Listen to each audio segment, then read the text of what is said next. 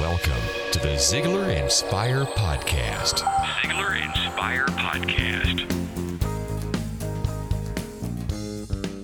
Welcome to Zig Ziglar's Inspire Podcast. This is your host, Blake Lindsay. Today we will hear Zig tell one of his favorite stories about the power of setting goals. He tells the story of Tom Hartman and how he dramatically changed all aspects of his life by changing the picture he had of himself and by setting goals. Let's turn it up and listen together. Folks, you don't pay the price for good health. You enjoy the benefits of good health. You don't pay the price for success. You pay the price for failure. You enjoy the benefits of success. You don't pay the price for a good marriage. You enjoy the benefits of a good marriage. You pay the price for a bad one. Now, what am I saying? When we look at it in that light, when we discipline ourselves to keep on doing it, the day's going to come when instead of it being a chore, it literally gets to be fun.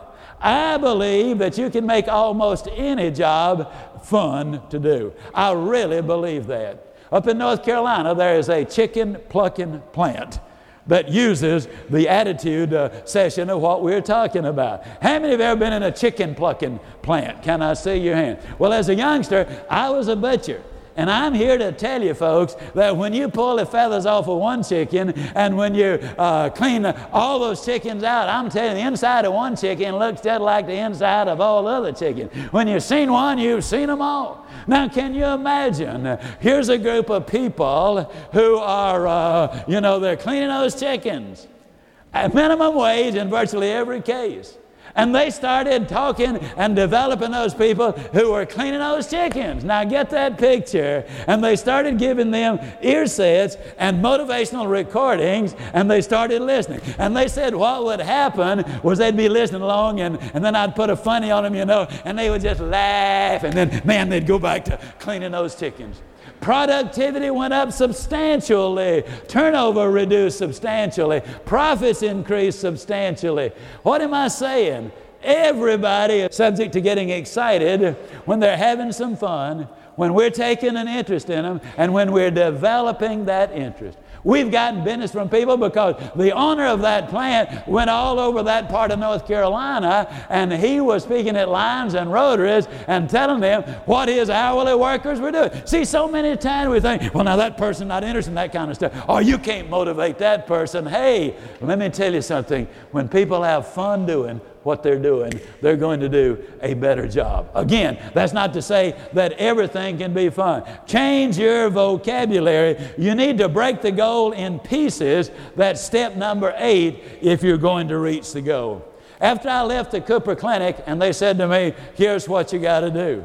Well, I looked at it, and I'd planned on losing the weight in 10 months. I figured that's how long it's going to take me to write the book. I was doing them simultaneously. I figured it'd take me 10 months to write the book. I needed to lose 37 pounds. And uh, so I divided that and I said, well, all I got to do is lose three and seven tenths pounds a month. Now that's no big deal. That's less than a pound a week. I knew, and I knew that I knew that I knew that I could do it. I was so confident of it, I didn't even bother to get started for 28 days. See, that's one of the major problems in life. Here's your quota. It's for six months. Hey, that's no big deal. It's just February the 23rd, man. I got plenty of time. And the next thing you know, it's March 22nd. And then it's April 15th. Oh, it's too late now. But next year, I guarantee you, you got to get in high gear.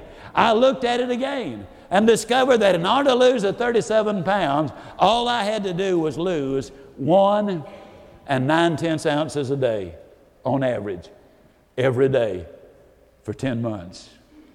That book, see you at the top, has 384 pages in it. Wrote it in 10 months. That means on an average, I wrote one and one fourth pages a day, every day for 10 months. Let me tell you how to raise positive kids in a negative world. Let me tell you how to build a magnificent relationship with your mate. Let me tell you how to move to the top of the corporate ladder. Let me tell you how to become a world class professional salesperson or counselor or educator or whatever it is that you want to be. It is not the monumental task you do one week or one month. It is those daily things that you do every day. The commitment every day. Today I'm going to take this step or that step. I'm going to make this kind of progress every day. It's the little things that make a difference. A minute can make a difference. If you don't think a minute is important, let me tell you, that depends on which side of the bathroom door you are.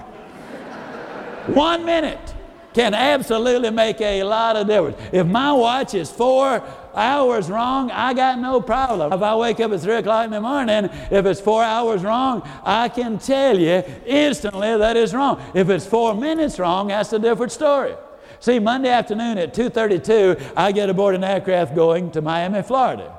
Now, if I'm four minutes wrong and I get there at 2.36, I think you know what the problem is. See, I made a deal with the airlines that if I'm not there when they get ready to go, that they're just to go ahead without me. Now, I'm here to tell you folks that it's easier to catch those dudes before they leave the ground. It is the little things that make the big difference. If you're going, ladies and gentlemen, to reach your goals, you got to be a team player. You got to join the team, you got to work with others. When I was a youngster down in Yazoo City, Mississippi, there were some abandoned railroad tracks, and us kids used to on occasion go over there and we'd see which one could walk the furthest on those tracks. We'd walk a few steps and fall off. Had we just joined hands across the rails, we literally could have walked as far as the tracks went by supporting each other and balancing each other. You gotta have the team concept because you see, we've talked a lot about the fact that job security no longer exists. But employment security is a thing of an entirely different nature. And the better team player you are, the better individual you are, the better performer you are, the more likely you are to have that employment security working together. How many of you have ever seen a flock of Canadian geese flying overhead. Can I see your hands? Okay? Now, if you follow them very far, here's what you will notice. You will notice number one, they always fly in a V formation. Number two, you will notice that one leg of the V is a little longer than the other leg. And number three, you'll notice if you follow them all across the horizon, you will notice uh, that there appears to be periodically some confusion in the flock. Now, just as a matter of curiosity, how many of you have ever wondered why one leg of that V is always longer than the other leg? Can I see your hands, right? Let me explain. It's longer because it has more geese in it.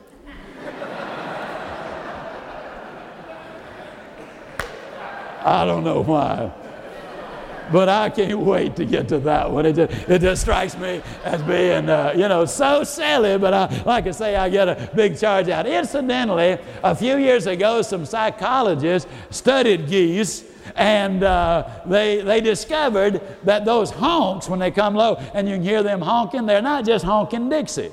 Those are motivational honks. Those are encouragement honks. They're saying, Come on, Bill, you know, Charlie Brown's farm is just four miles down the road. Man, you can make it. Hang in there. It's downwind all the way. Now, one of the reasons they say that is because of the loyalty the geese have for each other. When one of them gets hurt or sick, a companion will stay with them until they either recover or die. Loyalty, a moral principle that is there.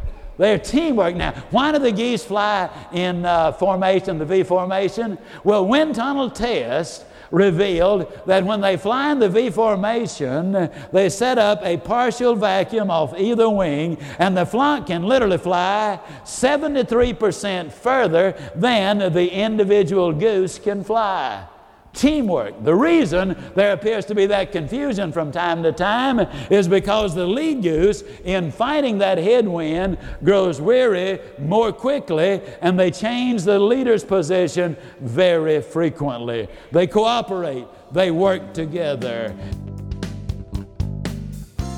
There's a lot we can learn from Tom's story. I like the idea that when we are determined to change our life, we must take action immediately. Too often, if we delay our actions, we will lose our momentum. And secondly, I like the idea that when direction is set and commitment is made, then help starts showing up all over the place. I like to think that even today with this podcast, we are helping you to make a difference with your life. On that note, I want to especially thank all of you who have called or emailed in your stories about our friend and mentor Zig Ziglar helping you right through these podcasts. Your personal stories really make our day, including Zig. Feel free to call me at 214 207 6972. This is Blake Lindsay encouraging you to live your life to the fullest. Zig Ziglar. Ziglar. Inspiring true performance.